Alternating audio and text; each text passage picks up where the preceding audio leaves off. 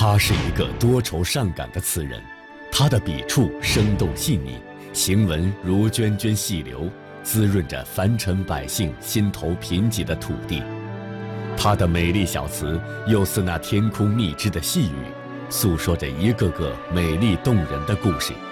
他就是柳永，北宋词坛婉约词派的代表。在他的笔下，无论是针线闲拈伴一作的儿女情长，还是为伊消得人憔悴的真切坚守，他都用自己细致入微的笔触，道出了万千百姓的丝丝心语。然而，就是这样一位才华横溢的词坛俊杰，却在仕途上屡遭打击。仁宗皇帝对他颇有微词，宰相晏殊更是对他嗤之以鼻。那么，究竟是什么原因令柳永在官场与词坛上的境遇有如此大的反差？他能迎来属于自己的事业春天吗？中南大学杨宇教授带您步入温馨浪漫的春日里，为您精彩讲述系列节目《诗歌里的春天》第九集《针线闲拈伴衣作》。这是一个发生在北宋初年啊两个著名词人之间的故事。这两位词人，一位呢是北宋一代名相晏殊，而另外一位呢是被民间流行乐坛奉为实力派巨星的柳永。晏殊呢位高权重，官居宰相之职，而且啊当时北宋的很多名臣都是出自晏殊的门下，比如说欧阳修啊、范仲淹啊、韩琦啊。等等等等，所以晏殊在北宋是以慧眼识人、善于讲业后进的伯乐来著称的。不仅如此，他还是北宋初年文坛的领军人物。那正是晏殊在词坛、在政坛的双重领袖地位，让柳永呢产生了去拜谒他的念头。因为这个时候，柳永啊，无论是在考场还是在职场，都混得不那么如意。按说呢，刘勇这个想法其实还是挺不错的，因为刘勇虽然在考场和职场没有混到他理想的这样一个地位，但他当时在词坛已经算是驰名中外的著名词人。宋人甚至说啊，凡有井水饮处，即能歌柳词。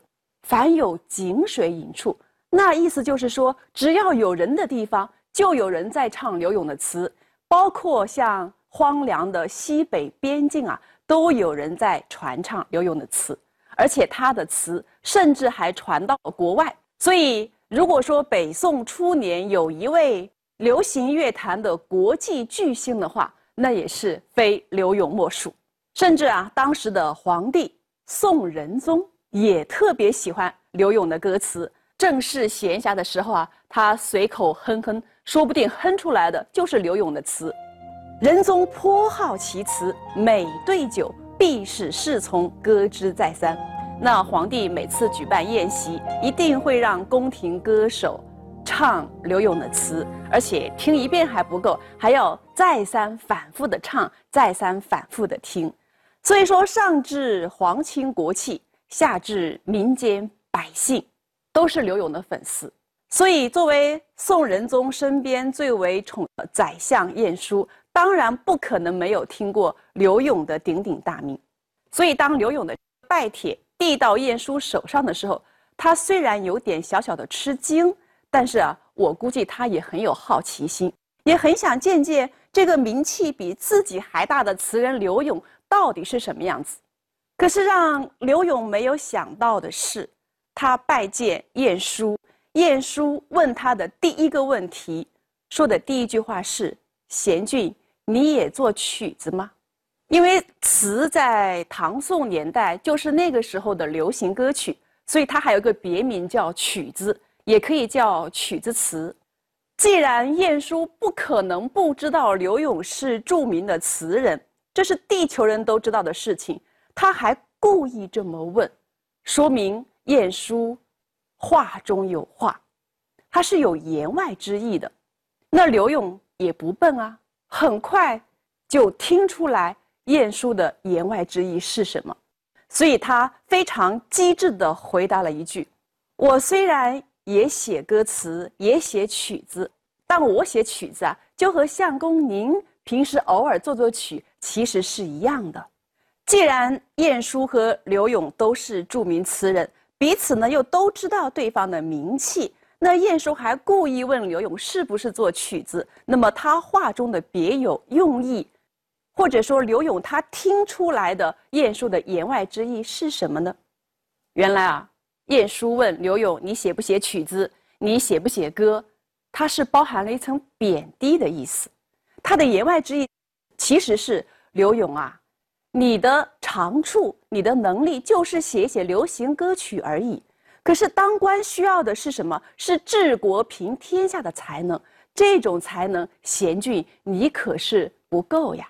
刘勇当然是听出了晏殊的这一句话的别有用意，所以他的回答是：我写曲子跟相公您写曲子意思是一样的，也就是说，写流行歌曲，那是我的业余爱好。和您在工作之余去唱唱卡拉 OK 性质是完全一样的。那我的能力呢，也绝对不仅仅止于是写写流行歌曲、唱唱流行歌曲而已。我还有其他方面的政治才能，就等着您来发现，等着您来挖掘呢。应该说，刘勇的这一番答复是非常的机智、非常的敏捷，也非常的聪明的。但是晏殊并没有就此放过他。而是紧接着又回了他一句：“晏某虽然也写流行歌曲，可是从来不会像你一样写什么‘针线闲年伴衣坐’这样的句子。”这句话一说出来，刘勇沉默了。他知道再说下去只能是自讨没趣。他这次来主动求职，算是自讨没趣。晏殊啊，压根儿就看不起他。我们看晏殊跟刘勇两个人之间这一段不长的对话，我们听起来觉得有点累。晏殊这句话换了别人可能听不懂，但是换成是刘勇，他一听就明白。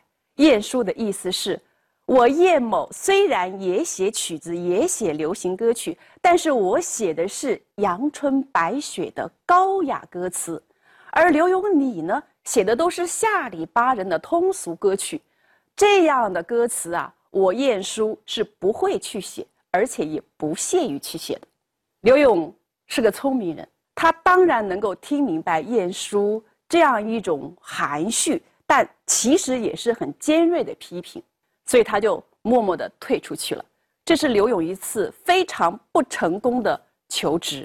那么被晏殊这么当面点名批评的“针线闲拈伴衣作”。这句词到底是出自刘勇的哪一首作品呢？为什么会遭到晏殊这么强烈而尖锐的批评呢？我们一起来看一下刘勇这首特别有代表性的经典名作《定风波》。自春来惨绿愁红，芳心事事可可。日上花梢，莺穿柳带，油鸦香轻卧。暖苏萧逆云朵，终日烟烟倦书果。无诺，恨薄情一去，因书无个。早知那么，悔当初不把雕鞍锁。向机窗，只与蛮间相管，拘束教迎客。正相随，莫抛躲。针线闲拈伴衣作，和我免使年少光阴虚过。如果说要用一个字来。概括描述这首词的特点的话，那么我想到一个最恰当的字，那就是“俗”。而这个字“俗”也正是晏殊批评刘永的落脚点。那这首词到底俗在什么地方呢？我大致啊概括了三个方面。第一是内容俗，词虽然比较长，但是如果翻译成现代的白话文的话。它的主题含义用一句话就可以说清楚：春天来了，这位词当中的女主人公依然是独守空闺，白白的浪费了大好的春光。她心上的那个薄情郎一去之后，杳无音讯。而且这首词从头至尾都是用这位女性的口吻来表达的，所以词当中呢用了第一人称我。自春来惨绿愁红，芳心事事可可。事事就是什么事的意思，凡事的意思。可可呢，就是平常、稀松平常、不在意的意思。所以这几句词一开始就好像是这女子的一番独白，或者说是自言自语。她说：“自从这个春天到来之后啊，你看那树叶呢是惨淡淡的绿，那红花呢是暗淡淡的红，而我的一颗小心脏啊是无聊透顶，看啥事儿、做啥事儿都觉得无聊。”乏味，提不起任何劲儿来。日上花梢，莺穿柳带，游呀香轻卧。你看，太阳都升得老高了，都已经在树梢、花梢上都升起来了。而黄莺的鸣叫声呢，老早就穿过柳枝，一直传到这位女子的闺房里来了。而这位女子啊，依然裹在温暖的被子里睡着懒觉，不肯起床。看来。这个女子可能是得了春天的一种常见病——春困。那这位女子到底是不是犯了春困这种常见的春季病呢？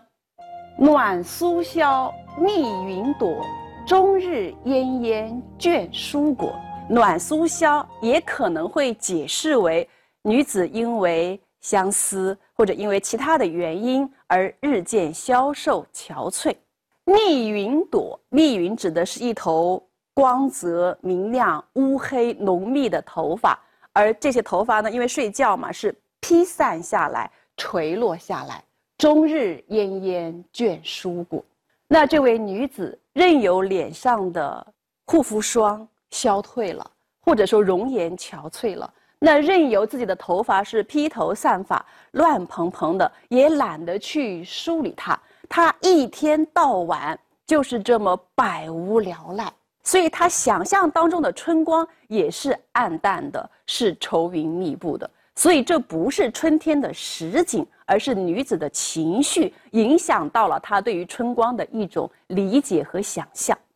那么这样一来，我们可以看出来，我们可以想象到这位女子终日奄奄倦蔬果，懒得梳妆，懒得打扮的原因。应该不是因为春困，而是因为她的某种特别的心理情绪所导致的。我们平时不是说吗？没有丑女人，只有懒女人。这个女子明明应该很漂亮，有乌黑浓密的头发，有这个白皙的皮肤，那她为什么这么懒呢？为什么给我们感觉有一种百无聊赖的春困呢？答案啊，还是由这位女子自己来给。吴诺。恨薄情一去，音书无个。原因很简单，就是我心心念念的那个薄情的家伙啊，他离开我之后，不要说打个电话，连微信、短信都没有一个。他真是一个薄情的混蛋呐！在这首词里面啊，这位男主人公呢，自始至终都并没有出场。按我们的常理来推测，一个男子在外奔波。一般来说，原因无非是两个：游学或者是游宦。要不是到外地去求学，要不呢是去外地做官。那无论是游学还是游宦，都应该当的人生的追求。往小里说呢，是为了个人的功名前途；那往大里说呢，是为了国家大事儿。所以。这样的游学或者是游宦正当的人生追求，作为留守家中的女子，也应该是深明大义，应该是无条件支持加理解的。可是我们看从头至尾，这位女主人公对待男子外出，她除了怨还是怨，可以说是满腹牢骚，好像一点儿都不把。男人的功名前途放在心上，他关心的只是你会不会成天到晚陪在我的身边。所以这首词首先在利益上面就落了下风，至少在晏殊看